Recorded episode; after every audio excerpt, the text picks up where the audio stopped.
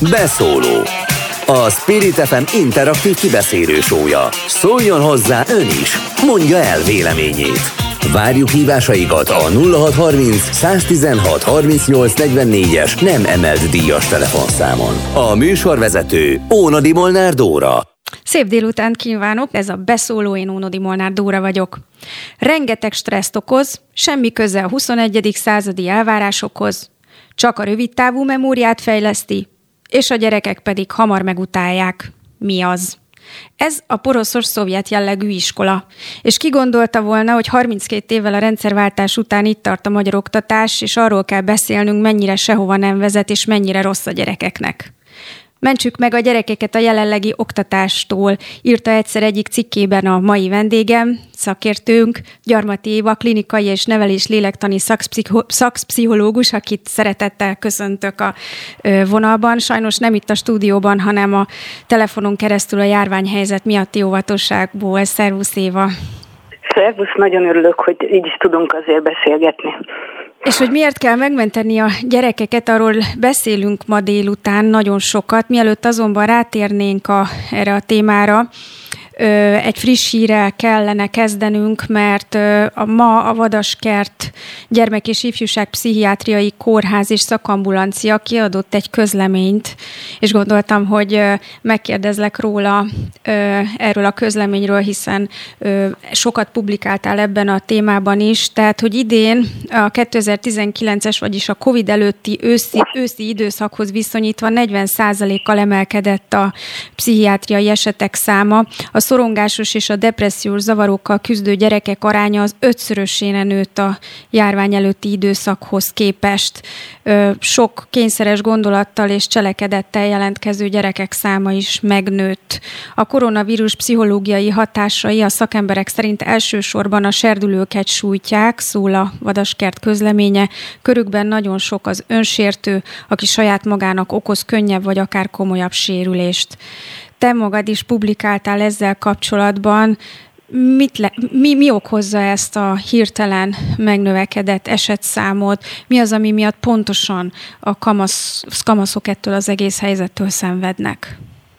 Sajnos ezt már tavaly szinte az első karantén időszak után láttuk, hogy, hogy a tizenévesek az egyik olyan korcsoport, akik éppen mert nagyon együtt kéne lenniük, nagyon nehezen viselik el az elzártságot. Nekik ez egy, ugye ekkor alakul ki az identitás, amikor össze kéne jönni a társakkal, nagyon sok gyakorlati tapasztalatot szereznek a társas helyzetekből, és ilyenkor kéne leválni a szülőkről, és akkor összezárják a szülőkkel, úgyhogy még a tanulásába is belelát a szülő, minden, minden ott van, amikor éppen akármennyire is szereti, de el kéne távolodni, és hát azért nem minden család ideális, tegyük hozzá. Ilyen helyzetben ez borítékolható volt, hogy egyre nagyobb lesz a baj, és ez így folyton nőtt. És hát egyébként nem teljesen független a témánktól mert végül is az a helyzet, hogy, hogy se a szülők, se az oktatás nem tudta ezt a helyzetet kezelni, hogy administratíven minden nagyon szépen lement, mert hogy megtartottuk az órákat, meg, megtartottuk a gyerekeknek a dolgozatokat, feleléseket, megkapták az osztályzatot, és akkor minden rendben van. De ez, ez egyáltalán nem arról szólt, hogy a gyerekek valóban eh, közösségekben tanulhattak együtt, és egyáltalán 21. századi módon élhettek egy 21. századi helyzetben. Mert hogy egyre gyakoribb lesz az ilyen különleges helyzet, ami bizonytalanságot okoz, és úgy gondolom, hogy erre való felkészülés marad el, hogyha egy mondjam ósdi nevelési, oktatási stílusban maradunk. Nagyon ijesztő volt nekem ez a közlemény, mert ugye arról szól, hogy az önsértő gyerekek száma növekszik, és a bentfekvéses osztályokon is látni ennek a számnak a hatását, tehát hogy egyre többen fekszenek bent ilyen jellegű problémákkal, és eszembe jutott az, hogy bizony az öngyilkosságok, tehát a befejezett öngyilkosságok száma is növekedett a COVID időszak alatt a felnőttek körében. Hogyan Igen, lehet... 10%-os a... növekedés, ami hatalmas. Hogyan lehetne odafigyelni, vagy mit tehetünk mi akár az iskolában szülők, pedagógusok, hogy lehet észrevenni, ha valakinek olyan segítségre van szüksége, ami miatt esetleg ki van téve ennek a, a, a nagyon súlyos veszélynek? Hát eleve az öngyilkosok szoktak jelzéseket adni. Tehát, hogy a, a, már a, az is, hogyha egy ilyen jelzést veszünk, arra is oda kell figyelni mindenképpen, mert lehet, hogy csak manipuláció, ilyen is van, és sokan így veszik, de akkor is komolyan kell venni, mert ha valaki, vegyük úgy mondjuk manipulációként használja, akkor is valami baj van, hogyha nem tud a helyzettel megküzdeni és innentől azért nagyon sok olyan lehetőségünk lenne. Én azt gondolom, hogy a megelőzésben sokkal fontosabb feladatok vannak, de mit tehetünk ami... mi szülők? Például, ugye, ha egyszer vannak ezek a kényszerintézkedések, maszkot kell hordani, egy csomó esemény már most elmarad, még ugye nincsen bevezetve karantén helyzet, de mégis nem tudunk már találkozni, minden online kerül, zoomos felületekre és egyéb ilyen online platformokra, hogy, hogy hogyan tudjuk őket mégis valahogy a gyerekeinket segíteni abban, hogy találkozhassanak egymással, hogy ne, ne legyen bennük az a bizonytalanság, valóság, ami folytogatja őket? Azért szabad téren lehetne találkozni, tehát nyugodtan a gyerekek hogy menjenek el szabad téren, távolságtartással, még akár maszk nélkül is el vannak, tehát el lehet menni kirándulni, sétálni. A gyerekek egyébként ezt is megoldott nagyon sokan, tehát hogy nem az egyszerűen a gond, hogy egyáltalán nem találkozhattak, hanem hogy olyan helyzetben nem találkozhattak, ahol formális eh, megmérettetés, tehát egy teljesítményhelyzetben kell nekik valamit tenni. Tehát itt nem egyszerűen az, hogy, hogy fizikailag nem jöttek össze, mert pontosan lehet tudni, hogy azért megoldották eh, ilyen olyan módon. Az, hogy iskolába nem mehetett, az inkább mondom olyan szempontból gond, hogy ott rekedt a, abban a családban, amiből éppen távol akar kerülni. Tehát ez a, a kiegyensúlyozatlanság inkább, a, ami ö, problémát okoz, hogy nem lehetett egy olyan helyzetben, amit például az iskola tud biztosítani. Itt nem csak az iskola, hanem bármilyen olyan közösség, ahol értelmes tevékenység folyik. És ez egy én szerintem ez egy kulcs szó, mert ez az, amit nem tudtak a gyerekek megkapni igazából, hogy a közösségi értelmes tevékenység, mert ez az, amire szüksége van mindenkinek, és különösen tizenévesen, mikor próbálgatja magát, amikor arra készül, hogy, hogy elhelyezkedjen a, a világban valahol, már egy felnőtt lét felé elindulhasson. Ugye a közlemény kitér arra is, hogy 500-an várnak jelenleg időpontra csak ezen a szakambulancián, és ez a szám folyamatosan nő. Ez azt jelzi, hogy nagyon nagy az ellátás hiányossága. Az azt jelenti, hogy nem is tudnak igazából hova fordulni a szülők, vagy a pedagógusok, ha érzik, hogy valamelyik gyerekkel baj van. Igen, ez azt jelenti, és ez nem csak a oldaskert, csak a oldaskert legalább jelezte, ami azért fontos, mert ebből is látszik, hogy lépni kell. Én azért tartom fontosnak ezeket az információkat, mert akkor tudjuk, hogy valamit tenni kell. És ezt meg lehetne csinálni. Én a, már a tavalyi tanév végén, amikor rövid időre bementek a, a gyerekek, mert akkor is javasoltam, hogy ne az osztályzatokat gyorsan most lezavarunk 28 dolgozatot rajtuk, meg minden számon kérünk. Ugye ez az administratív poroszos, hogy eddig lógtak, biztos csaltak, meg mit tudom én, tehát ez a, az alap, és akkor, akkor most majd le, lekaphatjuk a tíz körmükről a gyerekeket, és hát elég sok helyen ezt csinálták.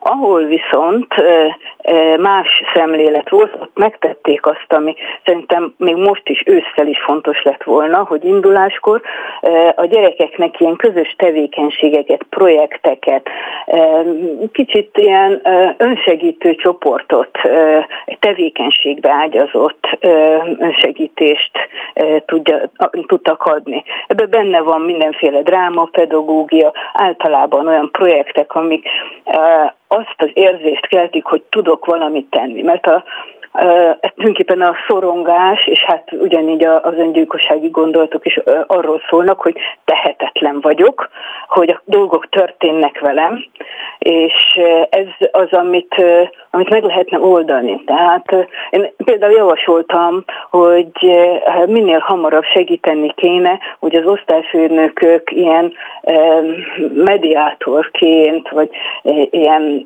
koordinátorként tudnák segíteni azokat a osztályokat, akik, akik ott körülöttük ott vannak, és ilyen feladatok közben nagyon sok olyan helyzet adódik, ahol, ahol a problémákat megoldjuk. Tehát annak az érzése, hogy, hogy feladatunk van, probléma van, meg lehet oldani, ezt kellene fölépíteni a gyerekekben. Már egész kicsikortól kezdve, ez tizenévesen ugye már nagyon véresen komoly idézőjelben, legalábbis sokan azt érzik, hogy ha, ha ott most valami történik, akkor, akkor az egész életre szól, akár pozitív, akár negatív, pedig ez nem pontosan így van, mert mindig, mindig lehet változtatni. Erről szólnak egyébként a pszichoterápiák. Tehát itt én azért mondtam, hogy itt azért nagy összefüggés van a, a téma, hogy... Porosz utas oktatás, igen. Porosz utas oktatás, és ami történik, mert nem minden országban így alakultak az arányok.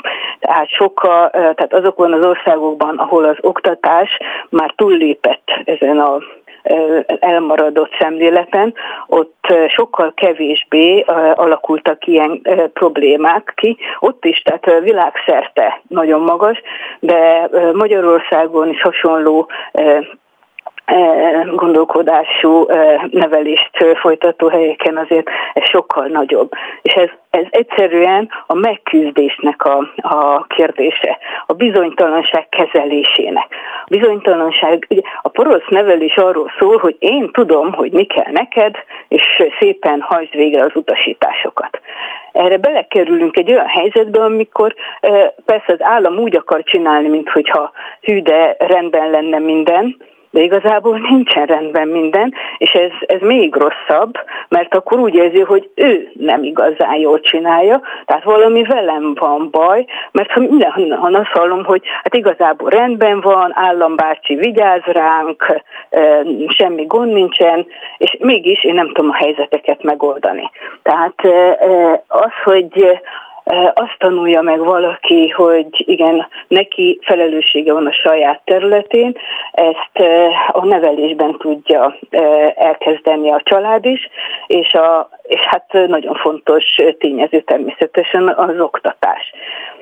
Az, hogy egyébként ez a porosz utas oktatás került át ebbe a digitális munkarendbe, ugye ez fel is nagyította nekünk ezeket a problémákat, ahogy erről most ö, beszéltél, ö, és mégis ö, azt hittük volna, mi szülők, hogy annyiféle platform beszüremkedett a mindennapjainkba, hogy azért az mégiscsak oldhatta volna azt a fegyelmet, amit mondjuk egy osztálytermi ö, jelenléti oktatás jelent, és hogy ez aztán, amikor megszűnik a digitális munkarend, ez tovább él a, a, a jelenléti oktatás között is, de azt látjuk, hogy nagyon hamar visszarendeződött minden. Az átlagiskolákban most természetesen nem a alternatív iskolákról beszélek, illetve azok ról az egyházi intézményekről, ahol tudnak alternatív pedagógiával dolgozni. Igazából nem változott semmi, mert ahogy a pedagógusok rájöttek, vagy kitanulták, hogy, hogy online platformokat lehet használni, azonnal elkezdtek órákat tartani, és a gyerekek komolyan 8-tól ugyanazt a 8 órát, amit egyébként legalább személyes helyzetben is ott van a másik, el lehet ökörködni, együtt könnyebb elviselni, ott kellett ülniük a, a net előtt. Persze ezek a gyerekek nem ültek ott végig, hanem úgy csináltak, mintha is közben egymással is játszottak, tehát próbálták megoldani a helyzetet. Tehát pont az a, a probléma, hogy nem változott semmi, úgyhogy a visszarendeződés csak annyi volt, hogy nem elektronikusan, nem online térben, hanem az osztályteremben ülnek, és ugyanazt csinálják, mint korábban. Online térben is meg lehetett volna csinálni, mert pont azért, mert nagyon sok platform van, hogy a gyerekeket különböző feladattal, csoportokban, párokban oldjátok meg, kiadunk problémákat, oldjátok meg, ekkor találkozunk, gyertek vissza, csak egyszerűen ott tartunk, hogy, hogy úgy tudják ellenőrizni, hogy egy, mondjuk egy, egy pedagógus megtartotta az órát, meg a gyerekek ott voltak, hogy mindenki ott ül, bármikor benézhetek abba az online classroomba, vagy, vagy felületbe, és ott ül, mindenki ott van. Tehát a, az, hogy mi történik, az, hogy közben ott mondjuk inkább csak leépülés van, az senkit sem érdekel, mert az a lényeg, hogy a, a tanár úgy csinál, mint hogyha tanítana, a gyerek pedig úgy, mintha ha ott tanulna, ami nem igaz. Az egész arról szól, hogy még mindig nem merjük a gyerekekre bízni a tanulást hanem mi fogjuk megtanítani, mi tudjuk, hogy mi a tuti, ami már régen nincs. A 21. században senki se tudja a tutit mert hogy minden változik, és a gyerekek hamarabb utána néznek a netnek, neten arról többet megtudnak pillanatok alatt, hogyha akarnak, amit a tanár tanít, mint amennyi alatt elmondja. Ez Tehát, egyébként hogy... korábban is elindult ez a folyamat, már így a, tehát az 1990-es években, sőt már 80-as évek végén a reformpedagógiákkal, hogy nem a tanára tudás letéteményesen, hanem a gyerekek ugye sokat tanulnak egymástól is, meg különböző platformokat vontak be már a 90-es években is a tanulás segítendő, hogy mi az, ami miatt nem sikerült ennek az áttörésnek besz törni a ö, oktatási rendszerekbe, aztán Magyarországon egyáltalán nem, de azért úgy Európában is nagyon nehezen ö, nyíltak meg az oktatási rendszerek a újfajta módszerekre. Igen, hát igazából már a, a múlt század 20-as éveiben elindultak nagyon előremutató kezdeményezések, és ezek azért beértek tehát Európának szerencsésebb országaiban, hamarabb is indultak ezek, de mondjuk Magyarországon is akkor már voltak olyan lehetőségek, és itt voltak az alternatív módszerek. Én azt gondolom, hogy azért itt egy hát ez egy alapvető bizonytalanság, és egy kicsit, hogy mondjam, csak nem is lusta, hanem leterheltség kérdése is, hogy, hogy váltani tudjunk. Ugye a megszokott az eleve nagyon könnyű. Ráadásul tulajdonképpen a, az ilyen autoriter szemlélet az nagyon egyszerű, mert csináljátok, amit én mondok, nem kell nagyon vacakolni, hogy a másiknak a szempontjait figyelembe veszük. Én adom a tananyagot, itt kéne tartani, ez a minősítő számon kérő szemlélet, ez a nagyon megegyszerűsíti a szülők dolgát is, hogy ezt kell csinálni, azt kell csinálni, tiszta sor. Na most, hogyha nem így van, tehát, hogyha azt mondjuk, hogy, hogy e, e, hát a gyerekekre odafigyelünk, már csak azért is érdemes, mert hogy nem csak a, a világnak a sokfélesége e, csapott le ránk, hanem ezzel együtt a gyerekek is sokfélék, nem csak sokfélét tudnak, amit körülöttük van, hanem sokféle fejlődésük is ezáltal, oda kéne figyelni a gyerekekre, és nem a megszokott módon, amire fölkészítettek minket, mondjuk a pedagógusokat, ugye már a, a gyerekkoruktól kezdve a pedagógiát, a, ugye hát az óvodától kezdve a saját bőrükön tanulták majd a felsőoktatásban, de a szülő se kapott másmilyen mintát, tehát ezt könnyebb, könnyebb végig, végig vinni. Ráadásul ugye akik megpróbálták, azok azért nem jártak annyira jól, mert hogy, hogy lényegében nem tudtak változtatni azok sem, akik azt mondták, azt hitték, hogy ők nagyon liberálisak, és ez a frusztrációmentes neveléssel próbálkoztak, ami azt jelenti, hogy megint az egyszerű oldal egyébként, csak éppen az ellentetje az előbbinek, hogy eddig nem adtunk semmi szabadságot, most meg mindent a gyerekre hagyunk. Én egy csomó olyan családot láttam, ahol a gyerek mond meg mindent, hogy hogy működjön a család. Tehát, hogy valami döbbenetes, és persze óriási szorongásai vannak a gyereknek, mert hát ugye egy kis diktátorként azért ér érzi, hogy, hogy bármi megtörténhet. Tehát nincsen biztos pontja. Akik hát igen, ez az arany középútnak a megtalálása, ez a legnehezebb. Na, ez a nehéz, ez az arany középút, mert ugye a, e, tulajdonképpen két dolgot kell összeegyeztetni, a szabadságot és a szabályokat. Ugye a porosz nevelés az utasításos, már pedig ez adja a szabályt, már pedig így kell, te meg megcsinálod, megtanulod, én tudom mindent. Ugye a másik, az meg teljes szabadságot ad. Na most a kettő között van az, amikor nekem egyszerre kell minél több szabadságot adni, de ugyanakkor a kereteket is biztosítani, és ezt ellenőrizni, és, és nagyon tiszta szabályokkal lehet ezt működtetni, hogy nagy legyen a szabadság, mert akkor tud szabadság lenni, ha én tudom a kereteket, ha vannak információim, és visszaértünk egyébként ugye oda, ahonnan indultunk, hogy például az, hogy, hogy legyen információm, biztos információm arról, hogy mi van körülöttem ezért kellene eh, nagyon pontosan tudni, hogy hol mi történik eh, például egy ilyen vészhelyzetben. Mert akkor tudok viszonyulni hozzá, de hogyha egyértelmű számomra a tapasztalatokból, hogy amit hallok a, a mm, különböző médiából, az, az nem biztos, akkor, akkor mindenféléket gondolok, elbizonytalanodok, nyilván ki vagyok téve annak, hogyha valaki erősen tud rám hatni, akkor mindenféle őrült gondolatokat magamévá teszek, és akkor szektákhoz csatlakozom, mert, mert legalább valaki megmondja, hogy mi van, mert a bizonytalanság az, ami, ami pusztító. Most néhány perc szünetre elmegyünk, és aztán folytatjuk Gyarmat Éva szakpszichológussal arról, hogy a poroszutas oktatásnak milyen egészségkárosító hatásai vannak a gyerekekre, és hogy mennyire nem hatékony. Maradjanak velünk a következő időszakban is. Beszóló a Spirit FM interaktív kibeszélő sója. Szóljon hozzá ön is, mondja el véleményét. Várjuk hívásaikat a 0630 116 38 es nem emelt díjas telefonszámon. A műsorvezető Ónadi Molnár Dóra.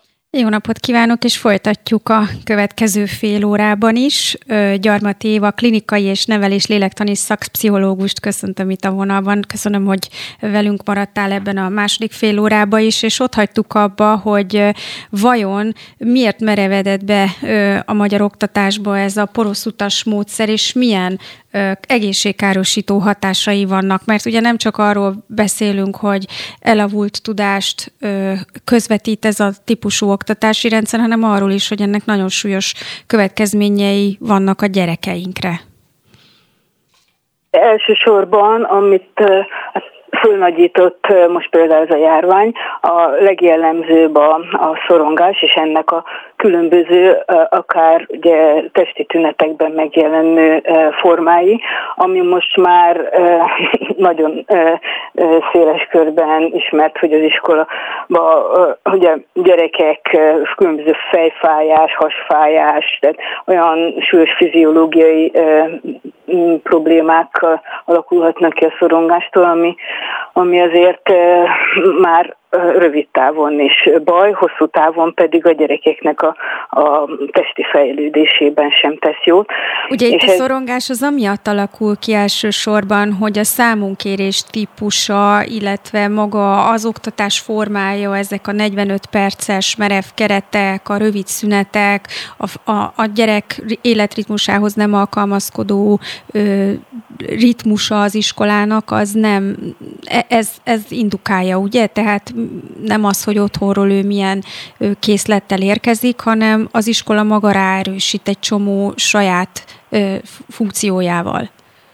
Nyilván a gyerekek egyéni érzékenységgel érkeznek, és ez, ez mondjuk persze függhet attól, hogy a, a családban mennyi megerősítést kapnak, de egy érzékenyebb gyerek, és hát például a, a nagyon én sok tehetséges gyerekkel foglalkozom, őket sokkal erősebben érintik ezek a, a problémák, főleg, hogyha szeretne megfelelni az elvárásoknak, és nem az a, a gond vele, hogy ne tudna színjeles lenni, hanem pont az, hogy ez egy olyan versenyeztető helyzetben kerül előtérben, hogy ő most nagyon jó legyen, ami már nem tesz neki jót.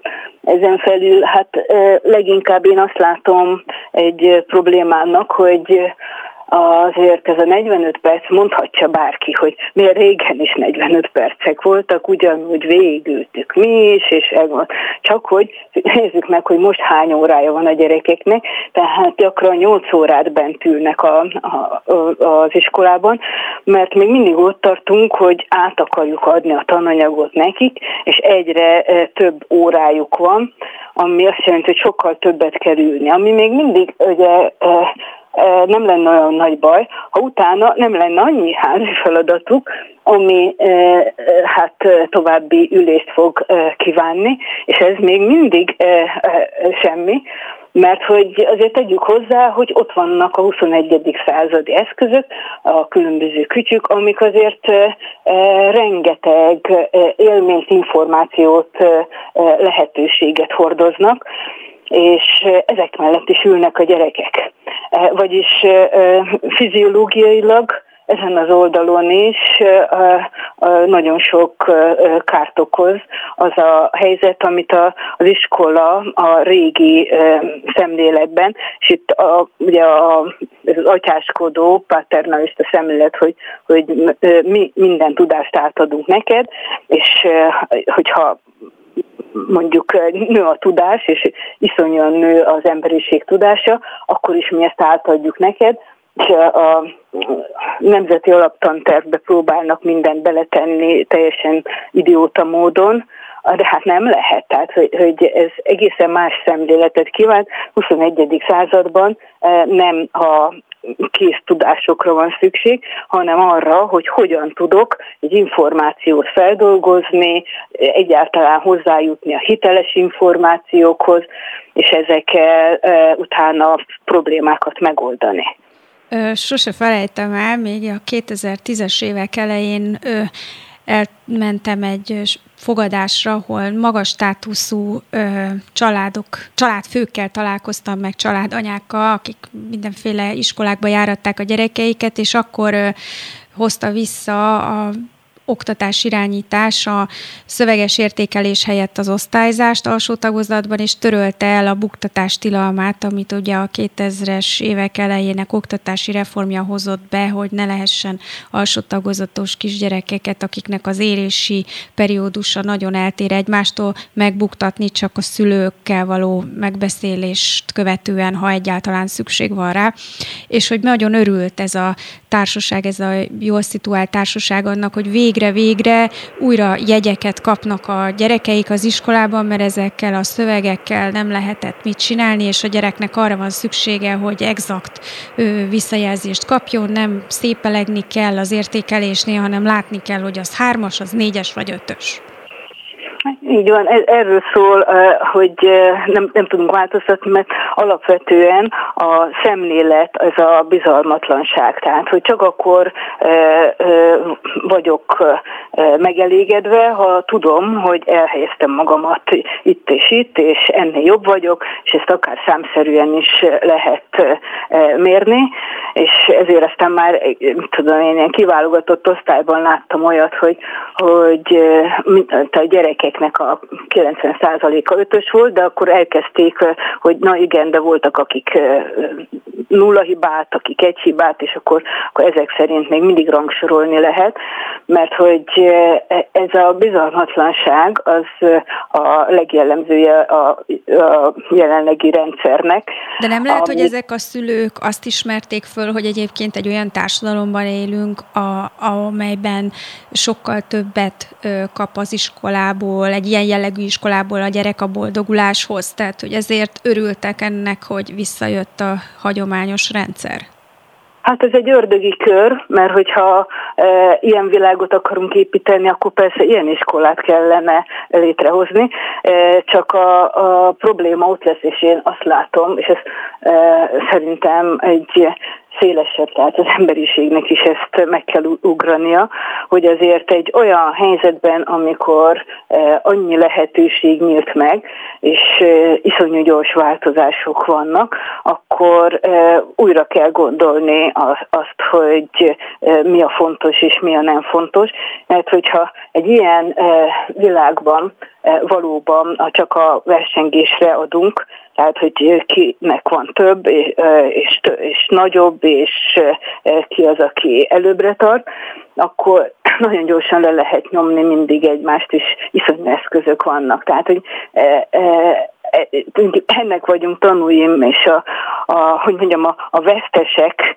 is bírnak annyi eszközzel, amivel le lehet pusztítani tömegeket olyan lehetőségek vannak. Csak finoman, ugye, ha a hekkereket nézzük, ők ők pont ennek a társ, az ilyen társadalomnak a, a vesztesei, mert miért kell neki a társadalom ellen antiszociális irányban elindulni?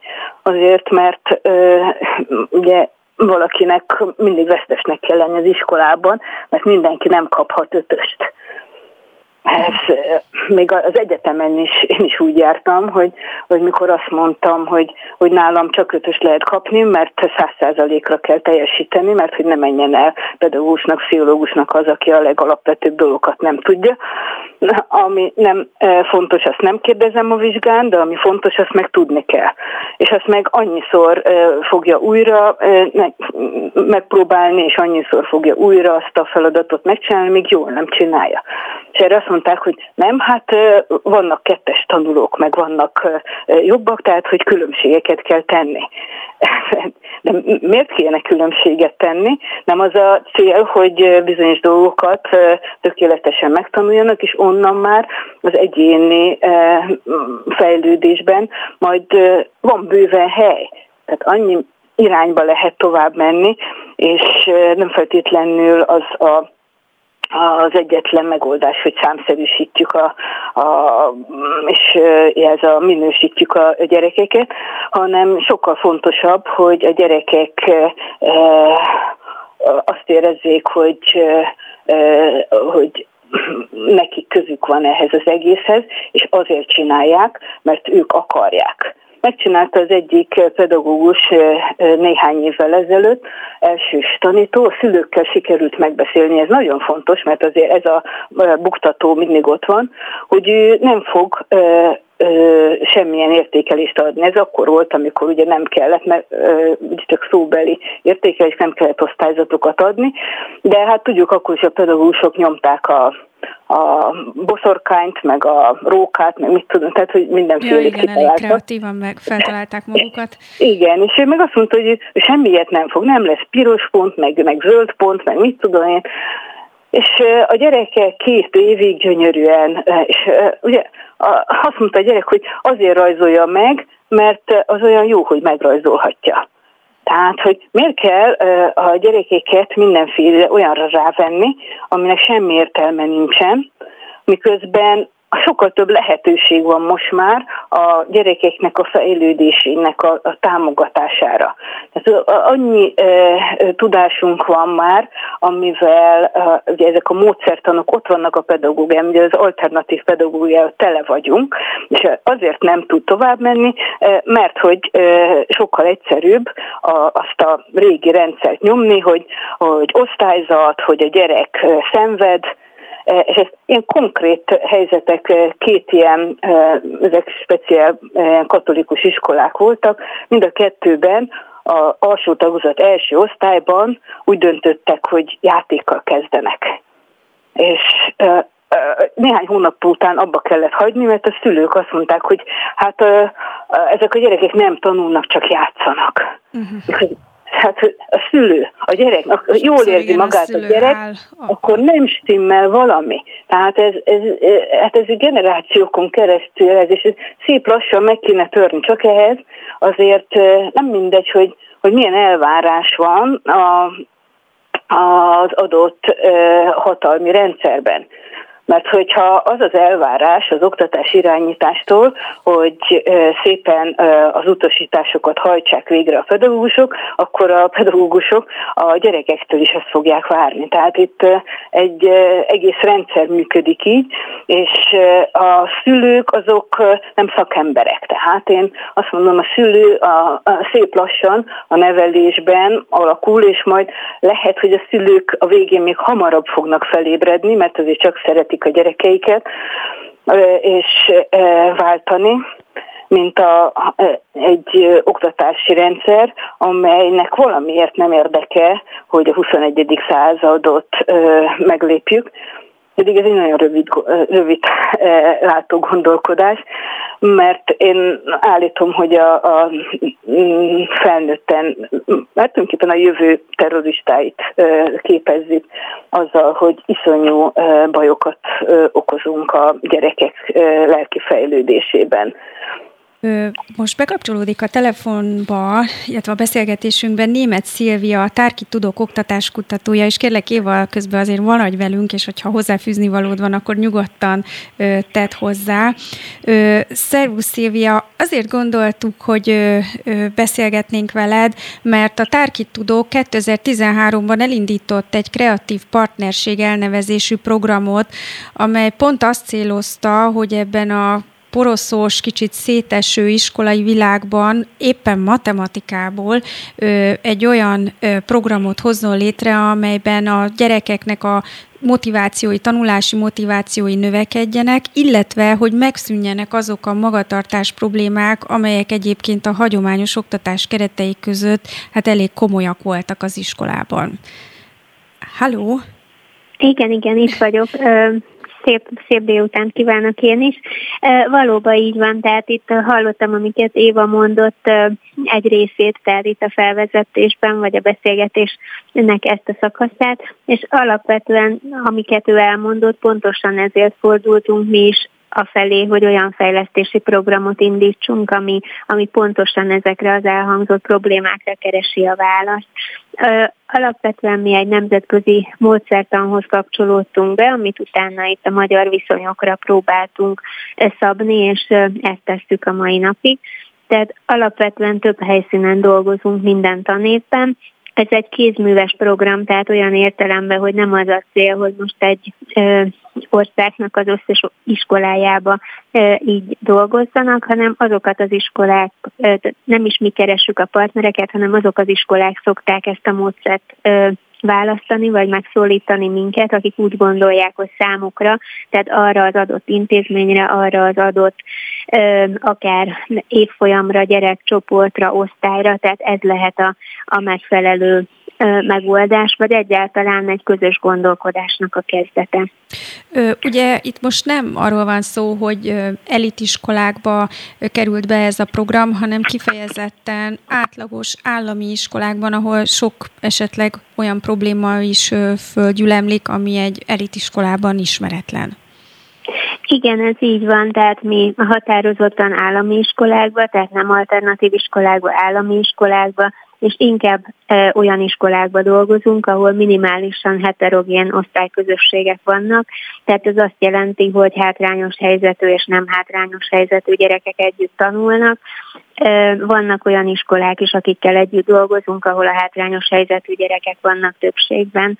Most ami fontos, tehát azért választottuk azt, hogy állami iskolák és kimondottan, ami ezt a programot nagy mértékben megkülönbözteti más olyan programoktól, ami megpróbál az iskolai eredményességen és a tanulási motiváción közösen változtatni az, hogy ezt mi tanórákon alkalmazzuk. Tehát ez nem csak egy módszertan, hanem egy oktatási program, ami az órarendbe tantárgyi keretekbe jelenik meg. Tehát, tehát nem, nem plusz... illeszkedik rendesen a nemzeti alaptanterbe, tehát nem kell a szülőknek például megjedniük attól, hogy esetleg ennek a programnak a hatására a gyerek nem kapja meg azt a tudásanyagot, ami hát kell a végzéshez. Igen, így van, tehát mi mindenkori tantervet vesztük alapul, és az a kérésünk, hogy a pedagógusok, tehát magukba a tantárgyi keretekbe próbáljanak meg változást elérni. Tehát amit itt Éva nem említett, de én nagyon fontosnak tartom, az az, hogy rengeteg időt töltenek a gyerekek iskolába, rengeteg időt töltenek a... Egy ja igen, akkor ezt csak nem hallottam. A pedagógusok is rengeteg időt töltenek az iskolába, és azt gondoljuk, hogy nem ezt az óraszámot kellene szaporítani, és nem még a délutánját a gyerekeknek még plusz plusz extra órákkal eltölteni, meg kompenzálni az iskolai hiányosságokat, hanem kihasználni a rendelkezésre álló időt. Most ezt nem mondtuk eddig, de ennek a kreatív partnerség programnak a kulcsa az, hogy mi társdisziplináknak a képviselőit visszük be a, a tanórára, ahol a pedagógus együtt tervezi meg a tanórát, együtt valósítja meg, és együtt értékeli a tanórát kreatív szakemberekkel. Akik Tehát ez azt lehetnek? jelenti, ezek a kreatív szakemberek, ezek általában valamilyen művészeti ágnak a képviselői és gyakorlói, tehát itt az építészektől a tervezőgrafikusokon keresztül zenészeken át festőkig, színházi rendezőkig, tehát kimondottan kreatív szakmáknak a képviselői azok, akik egy képzésen vesznek részt, megtanulnak egy úgynevezett jól működő osztályterem elnevezésű eszköztárat, és ezt az eszköztárat együtt a pedagógussal, aki továbbra is ugyanúgy ott van a tanórán, és pedagógusként dolgozik, tehát közösen megvalósítja. Tehát ennek a Ez jól működő osztályterem gyakorlatban. Igen. Tehát kinyitják a matek könyvet, most a, mit tudom én, tükrözés a feladat, ezt tanulják uh-huh. a mhm. gyerekek, és akkor ott van egy Matemat- hát ez, ez, matematikus igen. tanító mellett egy zenész mondjuk, egy hegedűművész, vagy egy építész, vagy hogy képzeljük? Igen, tehát ez úgy néz ki, hogy azok a, a, a művészek, akiket érdekel ez a terület, ők eljönnek és részt vesznek egy részletes képzésen, tehát nem pedagógusokat nevelünk, hanem felkészítjük őket az osztálytermi munkára. Az ő szerepük az, hogy kimondottan a külső ö, lehetőségét annak, hogy valaki rálát külső szereplőként a magára a tanulási folyamatra, tehát ezt megpróbálja termékenyebbé tenni, és az ő szakmájából következő plusz dolgokat, akár ö, egy másfajta ö, megközelítése mondjuk egy folyamat felépítésének, tehát különböző dolgokat ő figyel. Tehát egyrészt arra figyel, hogy az, amit csinálnak, az kihívásokkal teli dolog legyen. Tehát ne egy unalmas ö, témafeldolgozás legyen bármelyik kurstantárgyba, tehát mi matematikával, természettudományokkal, történelemmel, magyarral, tehát kimondottan azokkal a tantárgyakkal foglalkozunk, amit ilyen kulcstantárgyaknak tekint a magyar és ami iskola. a legmagolósabb és a legjobban utálják a gyerekek. E, igen, de azt gondoljuk, hogy ez minden tantárgy keretében jól működik. Nem gondoljuk, tehát ezt azért hangsúlyoznám, én egyáltalán nem gondolom, hogy van hierarchia a tantárgyak között, viszont az iskola meg az oktatási rendszer sajnos hierarchikus.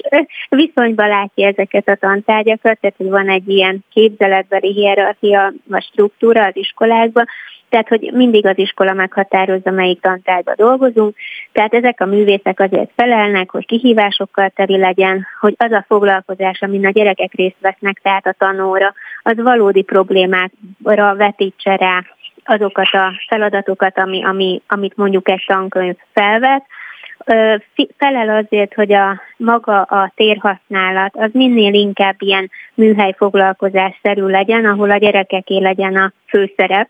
Tehát nem, ne, ne az legyen, hogy kiáll a tanár, vagy kiáll a kreatív művész, és elkezd beszélni frontálisan, Figyelünk arra, hogy minél többször változó csoportokba dolgozzanak a gyerekek, és amit én ilyen nagyon pozitív dolognak látok, az az, hogy a folyamatokat, tehát a tanulási, tanítási folyamatot azt a gyerekek számára teljesen átláthatóvá próbáljuk tenni.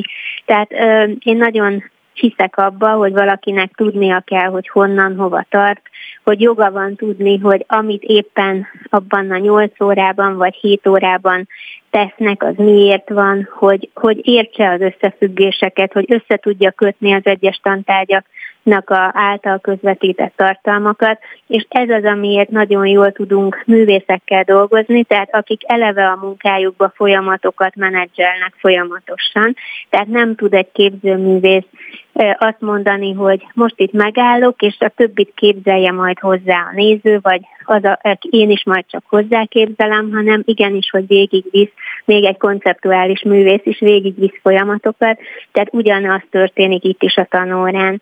Ami még nagyon jellemző, hogy a gyerekeket, és ahogy itt Éva is mondta, tehát mi azt gondoljuk, hogy a, hogy a tanulásuknak a forrása maga a gyerek, tehát, hogy ő rendelkezik háttérinformációkkal, saját tudással, tapasztalattal, aminek nagyon is helye van bármelyik tanórán. Tehát szükséges a gyerekeknek a saját tapasztalatait becsatornázni, tehát ezért az ő ötleteikre építünk, és nagyon is az önirányításba, az ön, önirányító tanulónak a ö, meglétébe hiszünk. Tehát azok az osztályok meg közösségek tudnak jól tanuló közösségé formálódni, ahol a gyerekeknek az aktív szerepe és felelősségvállalása az visszatér. Tehát ami, hogyha most ez egy látható lenne, amiről beszélek, akkor van egy ilyen kedvenc ábrám, amit ö, szoktam is iskolákban mutatni.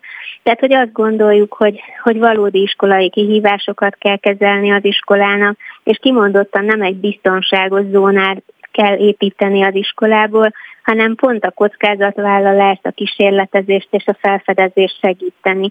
Tehát a mai magyar iskola hihetetlenül biztonságra törekszik, tehát, hogy volt olyan... Amit nem, nem tud tudom, megadni, ahogy látjuk a pszichiátrián emelkedő számokban a gyerekeknél. Igen, igen, de hogy volt olyan iskolai helyszínünk is, ahol például már egészen ott tartott a biztonságra törekvés, hogy hatodikos meg ötödikes gyerekek nem foghattak ollót a kezükbe. Tehát nem mehettek ki felügyelet nélkül az udvarra, stb. Tehát, hogy minden kockázatot és minden, minden olyat, amit veszélyforrásnak lát, uh-huh. azt, azt megpróbálja lenyesni, csak innentől kezdve egy rendkívül unalmas és egyáltalán nem kihívásokkal teli e, intézményeket támogat vagy hoz létre. Tehát ezeket próbáljuk külső szereplőkkel visszacsempészni, és általában egy tanár egy évig dolgozik egy e, művésztel együtt és egy osztályjal. Ez azt jelenti, hogy hetente 90 percet töltenek a, a gyerekek művészekkel, ami, ami nagyon sok pozitív dologgal és jár együtt. legfontosabb, és a... mert ti ezt ti méritek. Tehát van egy bemeneti van, mérés, meg egy kimeneti, nézitek a maga, tehát hogy mennyire csökkent a magatartászavarra az adott iskolában, mennyire nőtt a tanulói motiváció, a, hogyan fejlődtek a gyerekek az adott tantárból, illetve a pedagógusokat is nézitek, hogy mennyire tudták ezt hasznosítani, mennyire égtek ki, vagy nyerték vissza a motivációikat a tanításhoz. Ez így van, tehát hogy az, hogy a gyereknek a tanulási motivációja nőjön, és ezzel együtt az eredményessége is, ez nekünk egy alap. Tehát amit, amit mindig mérünk, az a gyerekek énképváltozás, a tanulási motivációja és, a, és az eredményessége.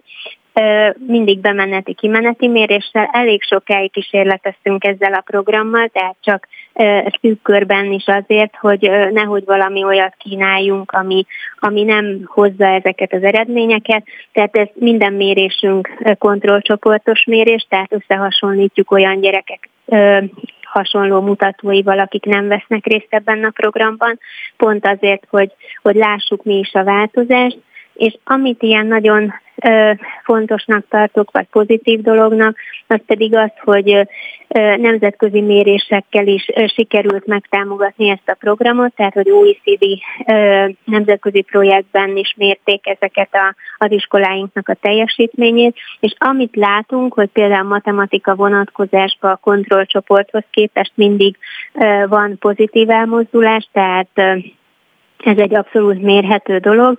A másik pedig az, amikor a gyerekek kérdőíves visszajelzéseiben a tanároknak a gyakorlatváltozását erősítik meg a válaszok.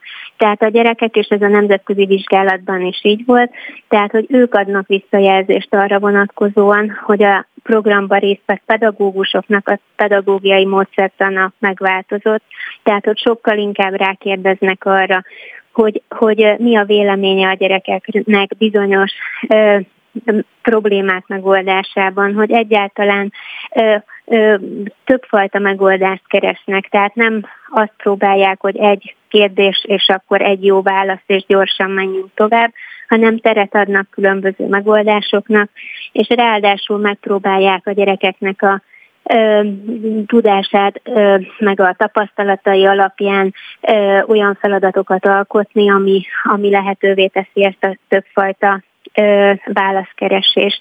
Tehát, hogy ezt a gyerekek egyértelműen látják, és azt gondolom, hogy ez a, ez a legfontosabb számunkra, hogy, hogy egy ilyen visszajelzésünk is van. Köszönöm szépen német Szilviának, a Tárki Tudok Oktatás kutatójának, hogy erről a Kreatív Partnerség Magyarország programról tudott beszélni, és megosztotta velünk a tapasztalatait. Nem sokára jövünk vissza, egy kis reklám következik. Beszóló a Spirit FM interaktív kibeszélő sója. Szóljon hozzá ön is, mondja el véleményét. Várjuk hívásaikat a 0630 116 38 44-es nem emelt díjas telefonszámon. A műsorvezető Ónadi Molnár Dóra. Remélem velem tartanak ebbe az utolsó fél órába is. Szeretettel köszöntöm vendégemet, aki most már a második órában van velünk, Gyarmati Éva, klinikai és nevelés lélektani szakpszichológus, és arról beszélgetünk, hogy vajon miért ennyire kiírthatatlan a poroszos poroszos oktatása magyar iskola rendszerből. Azt kérdezném tőled, Éva, hogy mostanában egyre többet hallunk és látjuk is a, a, az iskolában ennek mindenféle jelét, hogy a szülők küzdködnek a tanulási, illetve beilleszkedési zavaros gyerekeikkel. Ez azért van, mert az iskola egyre kevésbé ad a gyerekeknek kezelhető kereteket, tehát ez a poroszos rendszer, a, a bemerevedett 45 perces órákkal, a számunkéréssel, a nem személyre szabott oktatással e, egyre jobban hát frusztrálja a gyerekeket, vagy a diagnosztika vált kifinomultabbá, és sokkal jobban előkerülnek azok a problémák, amelyek korábban is megvoltak, csak nem látensen voltak jelen. Hát nem egy dolog okozza, és az iskola az inkább csak fokozza a problémákat azzal, hogy képtelen változni, miközben a gyerekek meg megváltoztak. Tehát nem a diagnosztika, attól van több gyerek, hogy jobb a diagnosztika, hanem azért jobb a diagnosztika, mert egyre több az idegrendszeri érés terén eltérést mutató gyerek van, és ugye amíg csak néhány százalék volt ez, addig hát azt mondtuk, hogy hát ezekkel baj van. Aztán egyre inkább úgy tűnik, hogy a 21. században annyi minden éri a gyerekek agyát, akárha csak azt nézzük, hogy mennyi az információ, amit föl kell dolgozni, amit ugye sok információt egész másképp dolgozza föl az idegrendszer.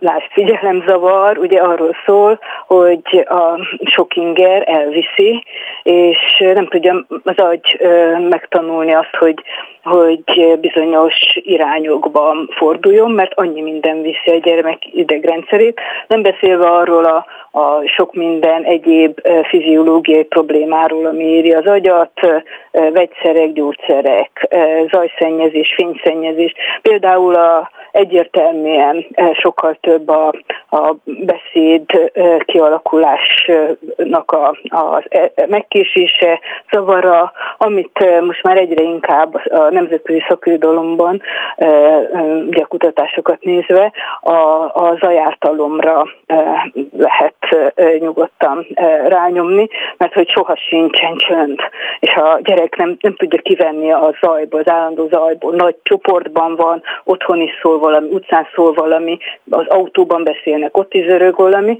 tehát, tehát nagyon sok ilyen oka van. Na most ugye a gyerekek megváltoztak, ahogy a világ, amennyire a világ megváltozott, a gyerekek pont annyira változtak meg, mert hogy viszi a világ, ugye hát végül is a gyerekek idegrendszerét a környezet tölti föl, és ehhez nem alkalmazkodik az iskola és hát én ugye amellett, hogy már jeleztem, és ez, ez nem jóslás, hanem szakmailag megalapozottan tudjuk, nem csak én, hanem a szakemberek, akik ezzel foglalkoznak, hogy az egyik covidos vesztes csoport, az ugye a tizenévesek is nagy baj van, és például ilyen, mint ez a kreatív partnerség, ilyen módszerekkel lehetett volna, és lehetne még most is segíteni, tehát értelmes feladatokat adni, az, ugye, ahol ott van az önirányítás, az, hogy azt érezzék a, a gyerekek, hogy van, tehát hogy, hogy kontrolljuk van a helyzeten, a problémákat meg tudják oldani, attól, hogy ezt gyakorolják. Az iskolában ezt gyakorolják,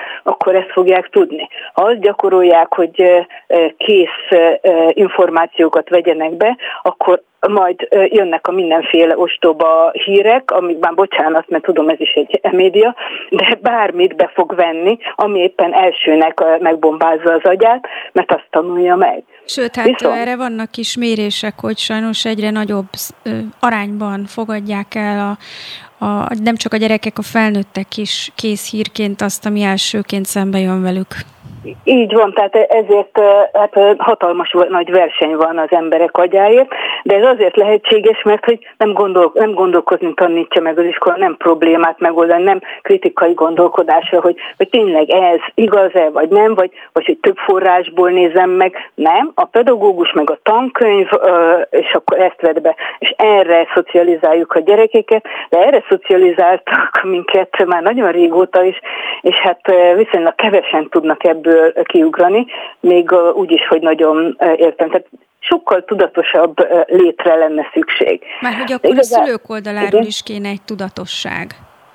Hát igen, na most ez az, ami e, ugye a szülők se kapták meg ezt az oktatásban. Hát csak azt Tehát, látják, hogy ők maguk is küzdenek azzal, hogy a gyerekhez utat találjanak, mert ugye pont azért, mert a fejlődésben ők ebbe a 21. századi technikai környezetbe születtek bele, és máshol tartanak, mint adott esetben a szülő, és pont ő is küzdködik, tehát az iskola az csak ugye egy másik helyszíne ennek az útkeresésnek, és mégsem támogatja egymást szülő és pedagógus ebben, hogy megszólítsák a gyereket hanem hát, maradnak a 40-50 éves módszerek, amik egyébként még kimondva is nonsens.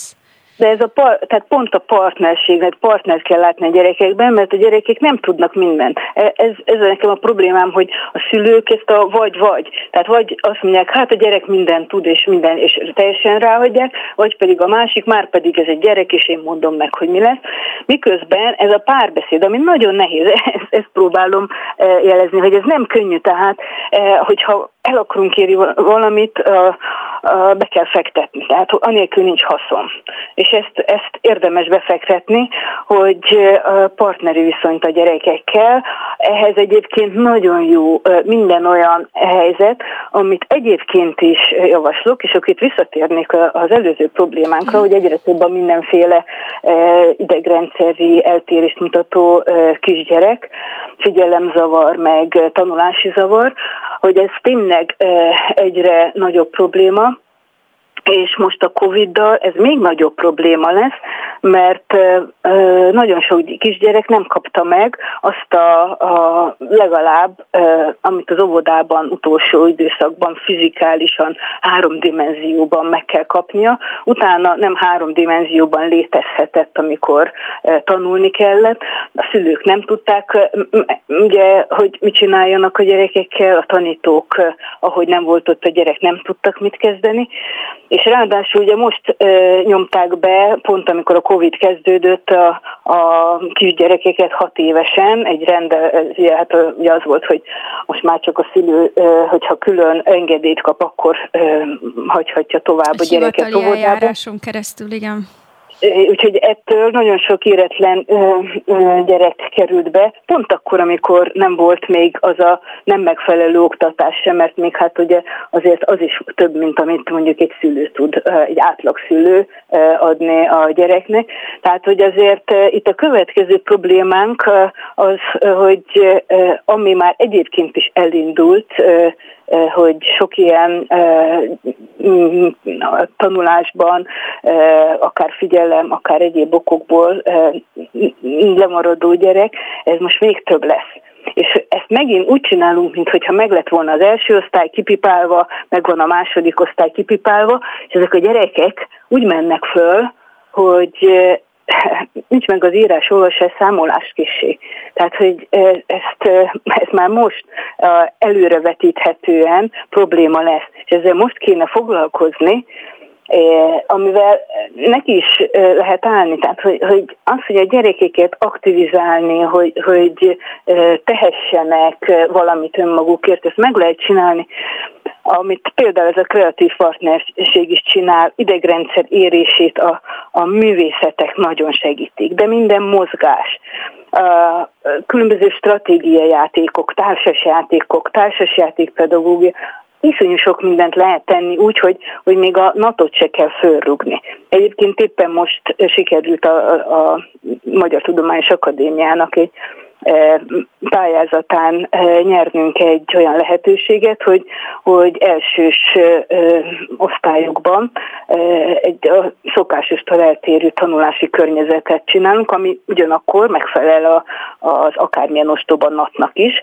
Semmi más nem csinálunk, csak bevisszük a mozgásokat, művészeteket, a teret átalakítjuk, tehát, hogy 21. századi tantermet csinálunk, amiben nem mindenféle kütyük vannak főleg, az is van, tehát hogy az is egy része, hanem főleg mozgáseszközök, művészeti eszközök, különböző társasjátékok, amiken keresztül tanulhatnak a gyerekek mert egyértelműen jobban tudnak tanulni a gyerekek. Például ott van Polgár Juditnak a sakpalota módszere, ahol a sakkon keresztül tanulnak a gyerekek írni, olvasni, számolni, és én követem ezt vizsgálatokkal, és ott nem alakul ki tanulási zavar, hogyha ezt a módszert alkalmazzák, figyelemzavar kezelhetővé válik. Tehát, hogy azért miért? Mert csinál valamit a gyerek. Tehát most már úgy nem tud ülni a gyerek ugyanúgy az iskolában, mint régen, az a, az a 45 perc is sokkal több, amikor az idegrendszerre azt szokta meg, hogy állandóan történik valami, sőt, állandóan interaktívan történik vele valami, mert ilyen videójáték, olyan videójáték keresztül egy csomó készséget, tevékenységet élhet meg, és fejleszthet, miközben inaktívan kéne az iskolában tanulnia. Tehát észre kéne venni, hogy sokkal hatékonyabb megoldások vannak, és ezt nem kell, hogy digitális eszközökön keresztül csinálják. Ez is fontos, hogy hát a 21. században elkerülhetetlen, hogy az iskolának része legyen a digitális eszköz. De például a 3D nyomtatást most pedagógusoknak indítunk az Apollomus Katolikus Főiskolán képzést, azért, mert hogy a 3D nyomtatással olyan eszközöket tud akár a tanító is létrehozni, és utána, ha ugye nagyobb gyerekeknél, hogyha tanítja, akkor a gyerekek megint visszakaphatják a harmadik dimenziót azzal, hogy, hogy megfoghatóvá válik a világ. Vagy ilyen a robotika. Tehát hiányzik a, a, a a harmadik dimenzió az, hogy igazából e, valódi tevékenységeket végezzenek, és, e, és ők végezhessék, a gyerekek végezhessék, mert a 21. században ez, ez egy hatalmas változás, hogy, hogy túl sok a lehetőség ahhoz, hogy a gyerekek agya aztán képes legyen majd egy, egy hosszú távon, amit az iskola akar, inaktívan információkat fölvenni. Megváltoztak a gyerekek, ha megváltozott a világ. Ennyi. Te magad is most felsoroltál sok jó példát, amely a merev tantervi szabályozásban és ezekben a poroszutas iskolákban is megvalósítható pedagógiai programok, és bizony ilyen típusú programokat, illetve a szülő és a pedagógus partnerségére épülő sikeres programokat díjaz az Európai Szülők Egyesülete, amelynek elnöke Salamon Eszter itt van a vonalban velünk. Halló! Igen. Hello. Szervusz, köszönöm, hogy elfogadtad a meghívást, és ennek a, a szülő és pedagógus partnerségén alapuló pedagógiai programoknak a díja, a Varga Gábor díja, amelyet most hétvégén a Gyerekek Világnapja alkalmából adtatok át már kilencedik alkalommal. Egy kicsit mesélnél erről a díjról, hogy hogyan jött létre, és miért tartjátok fontosnak? Hogy ne, nagyon szívesen, és utána, hogyha szabad, akkor egy picit reagálnék, mert a végét hallottam az előző interjúnak, és egy picit, ha lehet, akkor elmondanék szülői tapasztalatokat ott is. A Varga Gábor díjat az az Alsó Erdősori általános iskola volt igazgatójának az emlékére hoztuk létre, aki egy hihetetlenül nyitott és kifejezetten partneri kapcsolatokat építő igazgató volt, aki tíz évvel ezelőtt halt meg, és november 20-a nem csak a gyerekek világnapja, tehát a gyerek jogok világnapja, hanem Varga Gábor születésnapja, és azt hiszem, hogy ez eléggé szimbolikus, hogy valaki, akinek ennyire fontosak voltak a gyerekek és az ő jogaik, az azon a napon született, ami később a gyerekjogok napjává vált. Ez egy Európában egyedülálló díj, amit az Európai Szülők Magyarországi Egyesülete alapított. Erre szülők, illetve szülői közösségek javasolhatnak pedagógusokat, olyanokat, akik egyenrangú partnerként kezelik őket, és az ő javaslatuk alapján az első hét évben egy olyan kuratórium döntött, akik Gábort magát ismerték nagyon jól, szakmai, magánemberi mi voltában, illetve most, most már második éve egy új kuratórium van, ugye 7 évenként érdemes változtatni, az új kuratóriumban pedig korábbi díjazottak vannak, hát ki tudná jobban hogy mit jelent a szülőkkel való partnerség, mint az, akit ezért már díjaztunk. Ebben az évben egy pedagóg, egy tanítónőt, illetve egy gyógypedagógust díjazott a kuratórium, és hát én azt gondolom, hogy rettenetesen fontosak ezek a megállások. Részben látjuk a kollégákon, én magam is eredetileg pedagógus vagyok, hogy hihetetlenül sokat jelent a számukra az, hogy elismerik őket azok az emberek, akiknek ugye ők tényleg fontos, hogy partnerként kezeljék egymást. Másrészt pedig hát minden ilyen alkalommal, amikor adott esetben egy médiahírt is lehet adni ennek a, a díjnak, akkor előkerülhet a partnerség, a szülőkkel való partnerség. Ebben az évben teljesen hagyományos, a normál kiírás alapján ítéltük oda a díjat. Tavaly volt egy különleges kiírásunk, ahol kifejezetten olyan tapasztalatokat kerestünk, amik az iskola bezárás időszakában szülők és, együtt, és tanárok együttműködése. És itt térnék vissza arra, amit hallottam, mondom, csak a végét hallottam az előző interjúnak, amiből többé-kevésbé az derült ki, megerősítették az otthon oktató szülők tapasztalatait, azok a szülők, akik kényszerből otthon ragadtak a gyerekekkel, és hát minimális segítséget tudtak kapni a pedagógusoktól, ugye az elsősöket nem lehet leültetni egy képernyő elé nyilvánvalóan, hogy ezeknek az éretlen gyerekeknek kifejezetten jó volt, hogy nem volt iskola, mert ugye az a tapasztalat, hogy amit 25 órában kell végigülni az iskolában, arra napi 5 tanítási óra, és ugye arra jön még rá a délutáni foglalkozás, arra egy, maximum másfél óra szükséges akkor, hogy gyerek nincs iskolában, és ez volt a tapasztalás az alsó tagozatokban, hogy 5-6-7-8 órát kellett foglalkozni az iskolai tananyaggal, nagyon sok helyen nem gazdag szülők, de megoldották, hogy egymás segítsék, vagy fizettek egy pedagógusnak, hogy kis csoportban oktassa a gyerekeket, és sokkal kisebb stresszt jelentett nagyon sok gyerek számára. Hát majd meglátjuk persze, amikor az első kompetenciamérések lesznek, de én meg, nem lennék meglepve, hogyha nem lenne olyan tragédia, főleg az alsó tagozatok első időszakaiban, az első három osztályban. Most, hogy ezt így felvetetted, Évának van egy kétrészes cikke, amely az MTA honlapján, a Magyar Tudományos Akadémia honlapján jelent meg, és amelyben Éva jelzi azt, hogy volt egy-két olyan gyerek, ezt nem tudom százalékban mekkora lehet, akik jól érezték. 10 százalék. 10 százalék uh-huh, akik, akiknek ez szárnyakat adott, ez az otthoni tanulás. Más, másról beszélünk. Ja, Most pont egy OECD fórumról jövök, vannak nemzetközi felmérések is arra, hogy, hogy körülbelül a gyerekek 15%-ának kifejezetten jó volt az iskolát, most nem az most elsőbe lépő gyerekekről van szó, akik még nem tudják, hogy mi az iskola, hanem általában az iskolások körülbelül 15%-ának Európa szerte. Azért volt ez egy jó élmény, mert hogy ők bor, nekik borzalmas iskolába járni. Uh-huh. E, Éva, neked ez, nem ugyanaz. ez volt a, a, az adatot? Tehát ezekre a gyerekekre vonatkozott?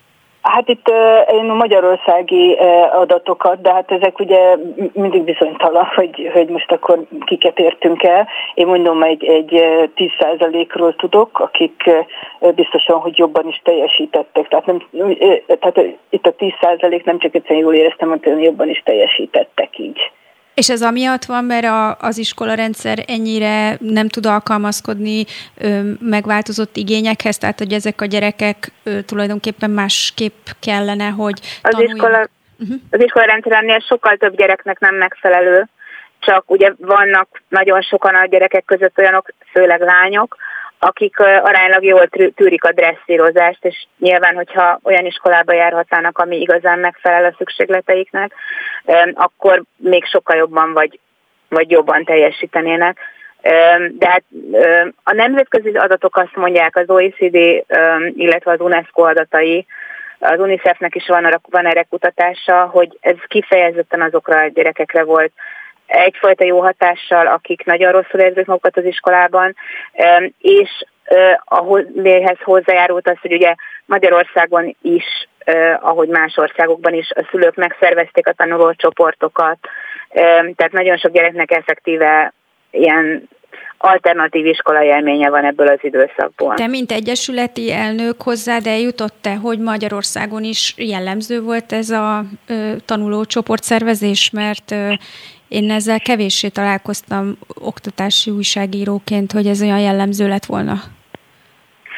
Biztos, hogy nem, nem, a, nem volt a többségnek lehetősége erre, de abszolút volt rá igény, és volt rá ö, példa is. Nagyon sok helyen, ö, főleg vidéken ö, megoldották így úgy amúgy, hogy a gyerekeknek meglegyen a lehetőség arra. Más, azt hiszem más volt ebben az időszakban a, a fővárosi, nagyvárosi, illetve vidéki élmény meg hát nagyobb gyerekek egymás között megoldották. Most nem Zoomon, meg Teams-en, hanem...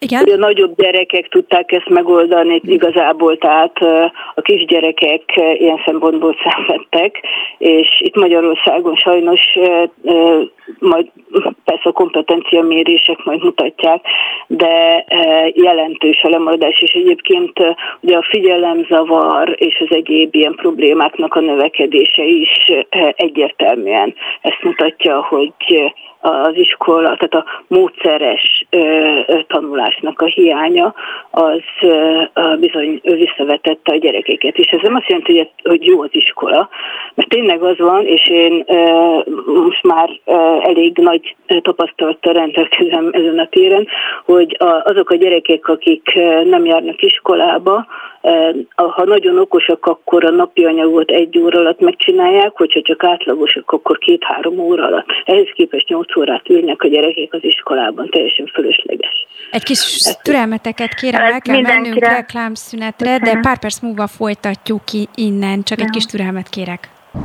Beszóló a Spirit FM interaktív kibeszélő sója. Szóljon hozzá ön is, mondja el véleményét. Várjuk hívásaikat a 0630 116 38 es nem emelt díjas telefonszámon. A műsorvezető Ónadi Molnár Dóra. Szép délutánt ráfordultunk az utolsó fél órára, és a témánk az, hogy miért merevedett be Magyarországon a porosztutas oktatási rendszer. Itt cipeljük ezt már több évtizede, és nem igen profitálnak belőle se a szülők, se a diákok, se a gyerekek. Vendégeim most itt a éterben, itt a klinik Gyarmati Éva klinikai és nevelés lélektani szakpszichológus, aki csak azért nem a stúdióban ül itt velem, mert a járványügyi helyzet miatt így oldottuk meg, illetve Salamon Eszter az Európai Szülők Egyesületének elnöke, és ott hagytuk abba, hogy az Egyesületnek van egy nagyon szép kezdeményezése, amelyben jutalmazza azokat a pedagógusokat, azokat a kezdeményezéseket, amelyek a szülő pedagógus viszonyra építenek. Egy picit még ezt visszahoznám ezt a témát, hogy hogyan válogatjátok ki, kik nevezhetnek, kik azok, akik megjelennek ezekben a nevezésekben, és hogy, hogy döntöttetek az idei díjazottakról? nem tudok sok mást mondani, szülők-szülők közösségei Aha, tehetnek javaslatot bárhonnan Magyarországról. Minden évben október 10-ig lehet javaslatot tenni, és hát a beérkezett méltatásokat, ajánlásokat elolvasva a korábbi díjazottakból álló zsűri, illetve kuratórium dönt arról, hogy kik az adott évben a díjazottak. Mennyire jellemző tűnik, az, hogy... hogy egyébként állami suliknak a pedagógusairól van szó? Döntően állami iskolák pedagógusairól van szó. Ami azt mutatja, e, hogy lehet ez ebben a nagyon mostoha rendszerben is jól gyerekbarát módon működni. Pontosan, pontosan tudjuk, hogy, hogy a jelentős része a, a problémáknak alapvetően azon múlik, hogy az iskolai igazgatók, és hát mindig az, a, ugye a fejétől bűzik a hal és az alattuk lévő rendszer, megtalálja az okokat arra, hogy miért nem lehet valamit megcsinálni, és azt is tudjuk, hogy vannak pedagógusok, akik meg bebizonyítják, hogy lehet. Ugye ennek a leg eklatánsabb példája az állandó hivatkozásra kötelező tankönyvekre, miközben ugye tankönyvet se használni se kötelező, ráadásul a tanár abból tanít, amiből akar, ha hivatalosan tankönyvet akar rendelni, akkor abból a szörnyűségből kell rendelni, ami rendelkezésre áll. Csak akarni kell, és meg lehet oldani. De azt azt hiszem, hogy ez nagyon fontos elmondani. Tudom, hogy az egyik díjazottal is fogsz majd beszélgetni. Az ő példája például tipikus példa arra, hogy mindenképpen kell egy segítőiskola vezetés. És azt látjuk, hogy ahol az iskolavezetőknek van egy víziója, de nem véletlen, hogy a díjat is egy iskolaigazgatóról neveztük el, ott azok a pedagógusok, akikben akár a legkisebb nyoma is megvan annak, hogy szeretnének innovatívak lenni, szeretnének partnerek lenni, szeretnének gyerekközpontú módszereket használni, azoknak a lehetőségei adottak. Nem ő az első ilyen díjazott, egy nagyon hátrányos helyzetű tagiskolából jön, ugye tudjuk, hogy nagyon sok helyen vannak olyan iskolák, ahol összevontak iskolákat, tehát nem, nincs meg az iskoláknak az önálló igazgatása, hanem tagiskolák vannak ezekben az iskolabokrokban általában.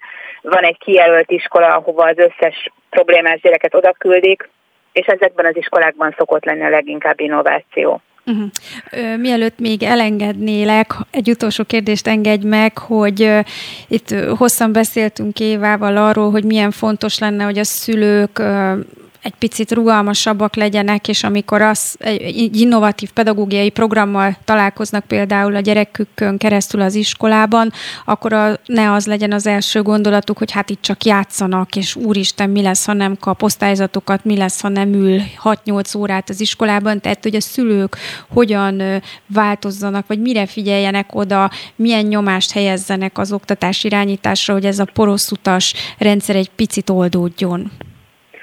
Én azt gondolom, hogy ez nem a szülők dolga. A szülők dolga az, amit most is nagyon ügyesen csináltak, és mondom, jellemző volt, hogy megszervezték a tanulócsoportokat, egy szülő foglalkozott 6-8-10 kisgyerekkel, vagy a pedagógus, vagy nyugdíjas pedagógus foglalkozott velük. Velük az nem a szülő dolga, hogy megreformálja az iskolát. Én nem szerettem ezt az állandó mutogatást a szülőkre, hogy miattuk nem lehet, mert hogy ők nem szeretik ezeket a módszereket. Nem szabad elfelejteni, hogy a szülők nagy részének egy iskolai tapasztalata van, az, amit ő átélt. Igen, erről beszéltünk Évával, igen. Hogyha sikeres lett ez, ebből az iskolából, akkor nyilvánvalóan ő, mint bankpénztáros, hentes vagy orvos ezt a módszert kéri számon a pedagógustól. Ami hiányzik, és ez nem a szülők problémája, hogy nem úgy kezdődik a tanév minden iskolában, ahogy számos más országban, hogy először is a pedagógusok leülnek a szülőkkel, nem bemennek öt percre egy szülői értekezletre, hanem valóban bemennek a szülőkhöz, megmutatják a módszert, adott esetben, hogy például a játékos tanulás módszereit, a pedagógusok azok, akiket először szembesíteni kell vele. Én rengeteg pedagógus képzést tartok, és a pedagógusok jelentős részének halvány fogalma nincs arról, hogy mi a különbség a játék, a játékos tanulás, illetve a sokat emlegetett gamification között, aminek so, sokszor semmifajta köze nincs a játékhoz. És ameddig ezt nem tapasztalják meg, addig nem fogják tudni, hogy ez miért jó. Hát ez a pedagógus dolga, hogyha egy adott módszert akar használni, akkor próbálja meg elmondani, hogy ez miért lesz jó a gyerekeknek, mielőtt elkezdi használni, nem utána vagy nem közben. Illetve mondom, nagyon sok esetben az a járható út, hogy ki kell tapaszt, meg kell tapasztalni. Oda kell adni a szülőknek a hat darab legó kockát, amiből kacsát kell építeni 40 másodperc alatt, aztán föl kell tenni a falra azt a diát, amelyik megmutatja, hogy hányféle tanulás történt abban a 40 másodpercben, ameddig ő megépítette a kacsát. Hihetetlen aha élmények vannak, de nem csak a szülőknél, mondom a pedagógusoknál is. Tehát náluk legalább akkor a probléma az, hogy sokan használják a módszereket, és nem hisznek benne. Hát nagyon szépen köszönöm Salamon Eszternek, az Európai Szülők Egyesületének elnökének, hogy itt volt velünk. Minden köszönöm szépen. neked.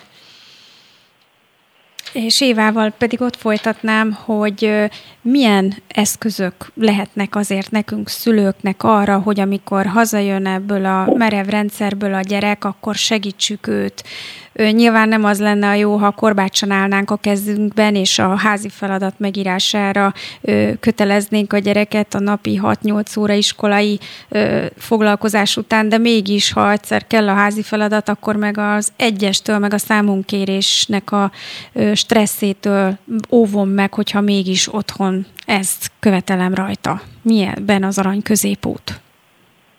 Hát az, az biztos, az nem segít, amit a legtöbb szülő csinált, hogy, hogy mi volt az iskolában, ugye minden nap megkérdezik, és akkor hogy hányas, tehát ez a, otthon is tulajdonképpen számon kérik a gyereket.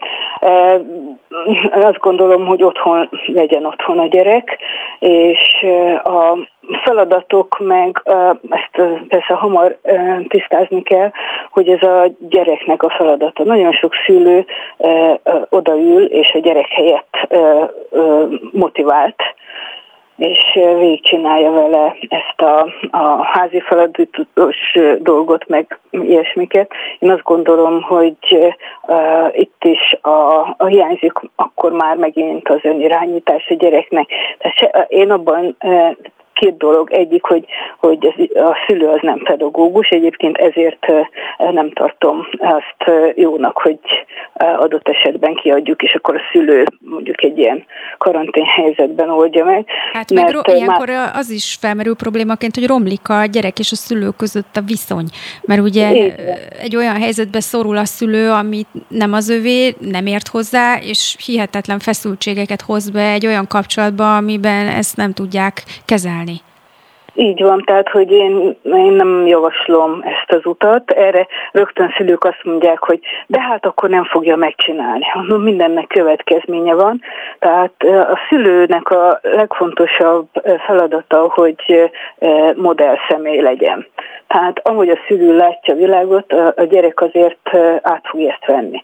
Ráadásul minél több aktív időt töltünk a gyerekkel, annál inkább át fogja venni az értékeinket, és hogyha ez az aktív idő arról szól, hogy olyasmit rá kell erőltetni magamat, ami, amiről érzem, sőt néha tudom is, hogy nem jó, akkor ez egy hamis világ, és akkor a gyerek ezt veszi át, hogy igen, a, a hamis elvárásoknak meg kell felelnem. Tehát én azt gondolom, hogy a szülő az nagyon sokat segít azzal, hogy azt mondja, hogy, hogy hát ezt valamilyen szinten meg kell oldani, mert hogy ez elvárás, de, és akkor legyen alternatíva. Ezen essél hamar túl, mert azért nem olyan szörnyű feladatok ezek, e, meg lehet csinálni, azért tart soká, mert annyira utálja a gyerek, és e, közös tevékenységek e, reményében, amik akár érdekes tevékenységek is lehetnek, és én megint mondom, minden, ami aktivitás, mozgás, művészet, hobbik, hát szülő, hogyha a gyereket beviszi a hobbiaiba, ha együtt csinál, az, az a gyereknek a legnagyobb öröm. Persze nem 15 éves korában, nem akkor kell elkezdeni, hanem egész pici kortól kezdve folyamatosan együtt kell élni, és én tudom, hogy kevés idejük van a szülőknek, de hát ha már szülők, akkor a legjobb, hogyha a gyereke mégiscsak foglalkoznak, és ez meg nem kell, hogy külön foglalkozás legyen. Hát, hogy nyugodtan együtt lehet takarítani, főzni, közben el lehet beszélgetni. Tehát a közös tevékenységek, amiket nagyon javaslok, kivéve az, az iskola. Mert hogy az iskolai feladat az a gyerek feladata, hogy a szülő sem ugye a gyerek nyomására, vagy a, a gyerek segítségével akar feltétlenül a saját munkájában megfelelni. Tehát ez egy persze föl kell építeni, szépen megegyezése.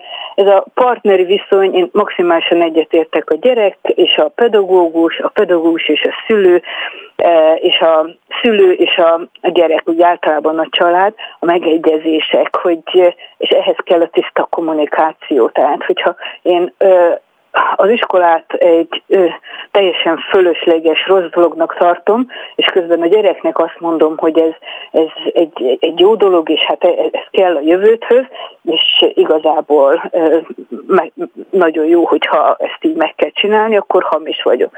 Azt mondom, hogy nem tudom, hogy, hogy ez biztosan jó a jövődnek, és hogy kell -e, de ki lehet belőle hozni, mert minden helyzetből ki lehet hozni egy csomó minden.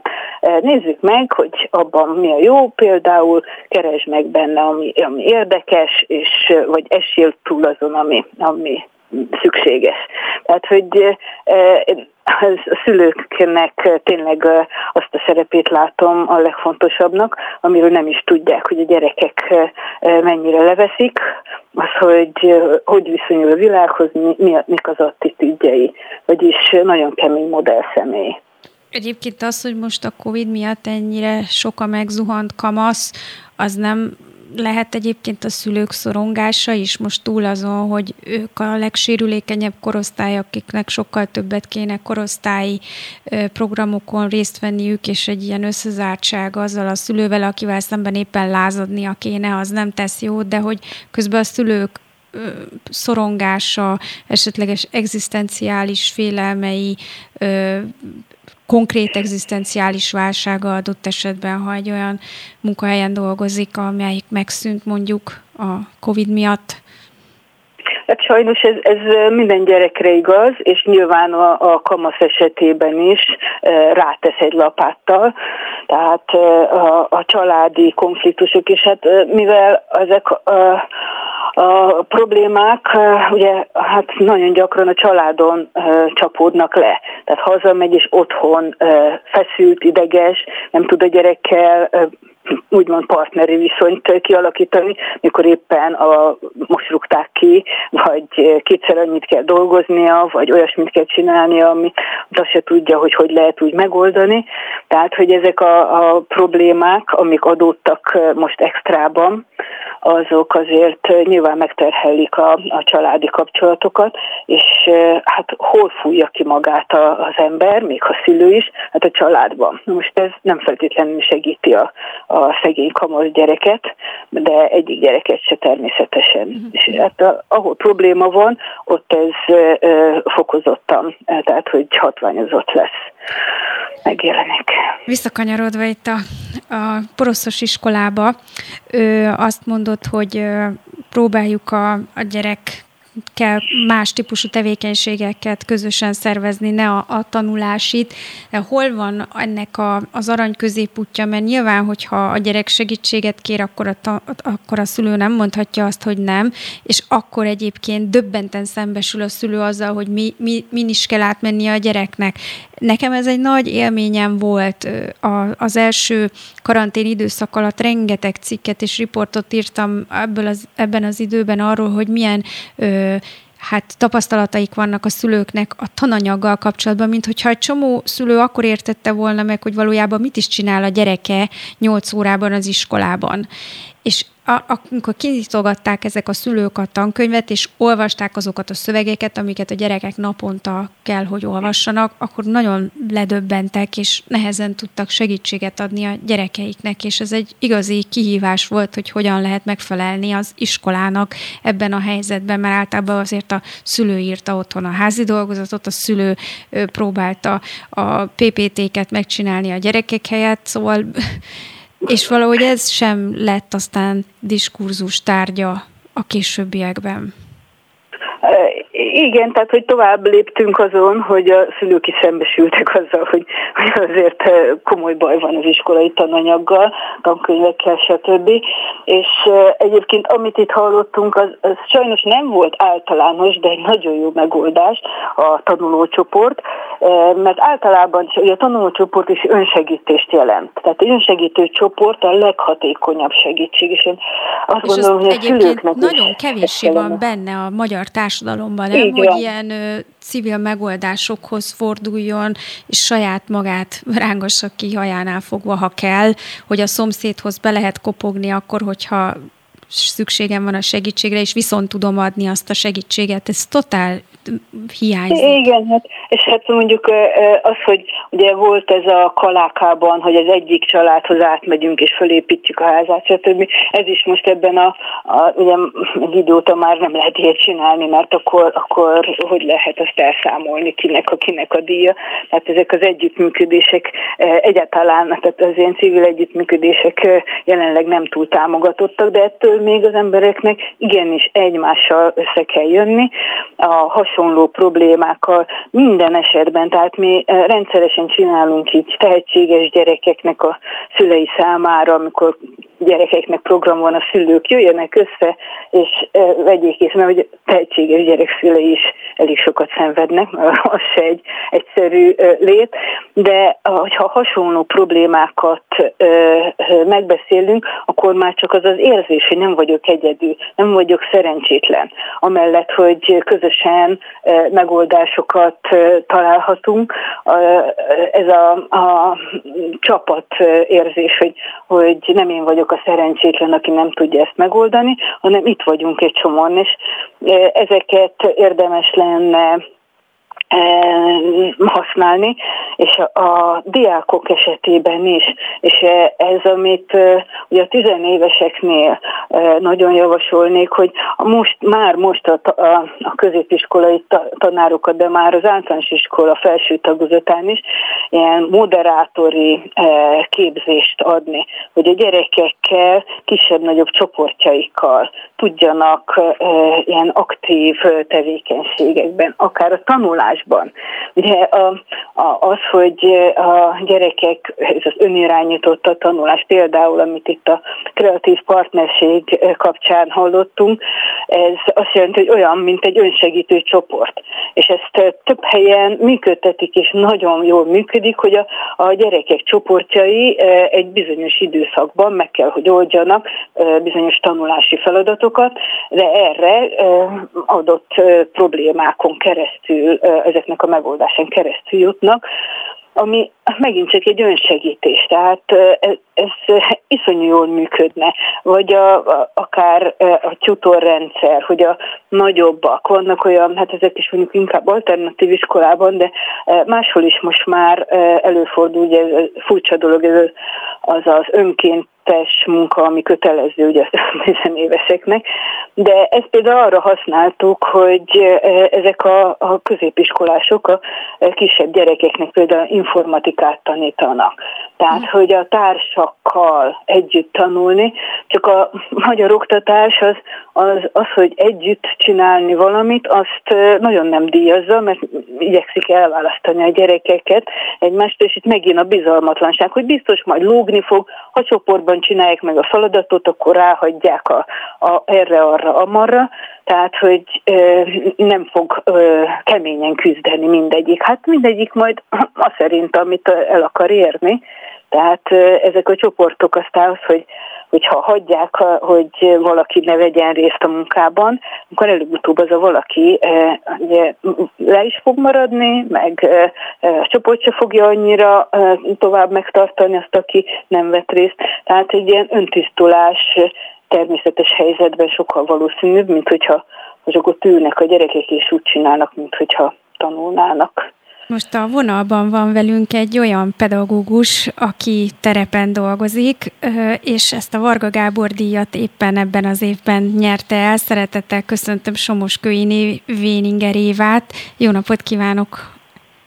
Jó napot kívánok, Dóra! Igen, én vagyok az. És azért gondoltuk, hogy meghívjuk ebben a műsorban, mert hogy hát egy olyan pedagógiai módszertan dolgozott ki, amely hát egy hátrányos helyzetű, nehéz sorsú gyerekekkel együttműködve, de mégis a szülőket bevonva visz sikerre. Mesélne erről egy pár mondatot, hogy hogyan, hogyan is néznek ki ezek a mindennapok, illetve ez a módszer?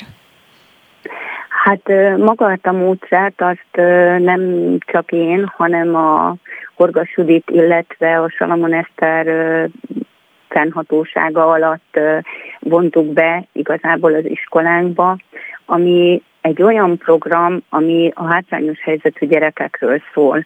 A lányokat megpróbáljuk egy olyan élményekhez juttatni, különböző módszerekkel, illetve együtt gondolkodással, együtt tevékenykedtetéssel, ami egy picikét megvalósíthatja majd azt, hogy ők egy, ki tudjanak lépni abból a nagyon hátrányos helyzetből, amiben ők vannak. Itt a családdal, a különböző szervezetekkel együtt tettük ezt meg, és tesszük ezt meg folyamatosan, ahol a 12 lány, aki részt vesz ebben a programban, folyamatosan együttműködik pedagógusokkal, segítőszervezeteknek a, a mm, emberkéivel, illetve a szülőkkel. És én itt a szülőkre helyezném a legnagyobb hangsúlyt, mert a szülőket behívjuk ezekre a foglalkozásokra, ott vannak velünk, közösen oldjuk meg a, a feladatokat, közösen találjuk ki azt, hogy mi lenne a jó megoldás, és itt a legfontosabbnak azt látom, hogy a gyerek, a szülő, a pedagógus és különböző családgondozók, védőnő, bárki ebbe bekapcsolódhat, és jönnek és tesszük azt, hogy a gyerekeknek jobb legyen, és a gyerekek élményekhez juthassanak. Hű, ez olyan jól hangzik, hogy szinte már hihetetlen, hogy ilyen van. Az a kérdésem, hogy mennyire jelent ez önnek többletmunkát? Ugye nagyon sokszor hallom pedagógusoktól azt, hogy különböző programokra azért nem nyitottak, mert így is rengeteg az adminisztráció, a pedagógus hiány miatt rengeteg a helyettesítés, állandóan ben vannak az iskolában, és nem jut ezekre a kapcsolattartásokra például a szülőkkel, illetve a családdal, illetve más segítő szakemberekkel idő. Én úgy gondolom, hogy a gyereket nevelni, a gyereket oktatni nem lehet szülő nélkül. Tehát a szülő az egyik legfontosabb, hogy részt vegyen abban a munkában, amit mi szeretnénk, és mi szeretnénk a gyerekeket a saját magukhoz képest tényleg a legmagasabb szintre juttatni. És az, hogy nekem erre hogyan van időm, hát van időm, mert szakítok rá, és ezek a foglalkozások nekem is feltöltődést mutatnak és adnak, a napi munkámat felülmúlják, úgymond, mert nagyon-nagyon hálásak ezek a gyerekek azért, hogy ők részt vesznek ezen a foglalkozáson, és nekik minden egyes alkalommal valami pluszt ad ez a foglalkozás. Ugyanúgy, mint nekem. Ma volt éppen egy ilyen foglalkozásom, és nagyon-nagyon nehéz azt mondani, most csak a lányokkal voltam, hogy fizikát próbáltam a közelebb vinni hozzájuk, és a lányok úgy mentek haza, hogy végre értik azt, hogy mi az, mi az a mágnesesség, hogy mi az a felhajtó erő, és hasonló. Tehát ha, ha már ennyit egy közös foglalkozáson, tevékenykedtetéssel, drámapedagógiával meg tudunk tenni, akkor én úgy gondolom, hogy ezek a foglalkozások nincsenek hiában, és nagyon-nagyon termékeny talajra hullhatnak. Egy rövid kérdés még, hogy mennyien érdeklődnek a környékről, hogy esetleg ez a módszertan, ez érdekelni őket is, mennyire tudja átadni ezt a tudást más pedagógus kollégáknak? Az iskolavezetés rettenetes módon támogat ebben, tehát ezt nagyon-nagyon köszönjük nekik is, és a központi iskolából bármelyik foglalkozásunkra, amelyikre meghívót kapnak, illetve nem mindig kapnak meghívót, de akkor is jönnek, érdeklődnek. Más pedagógusok is voltak már az iskolából, a tankerületi központból is voltak már, vagy a pedagógiai intézetből is voltak, tehát folyamatosan jönnek, és van érdeklődés hír. iránta. Legalább valami jóval én... tudjuk ezt a mai műsort lezárni, mert eljött itt a adásidő vége. Nagyon szépen köszönöm ö, Somoskői Véninger Évának, hogy velem volt, és elmesélte ezt a ö, programot, illetve gratulálok a Varga Gábor díjhoz, és nagyon szépen köszönöm, köszönöm szépen. a mai műsornak a ö, szakértő vendégét, aki a két órában segítette elemezni az oktatás poroszutas helyzetét, Gyarmati Éva klinikai és nevelés lélektani szakpszichológus. Köszönöm, hogy velem voltál. Minden jót kívánok a hallgatóknak is. Holnap Hont András várja önöket. Viszont hallásra!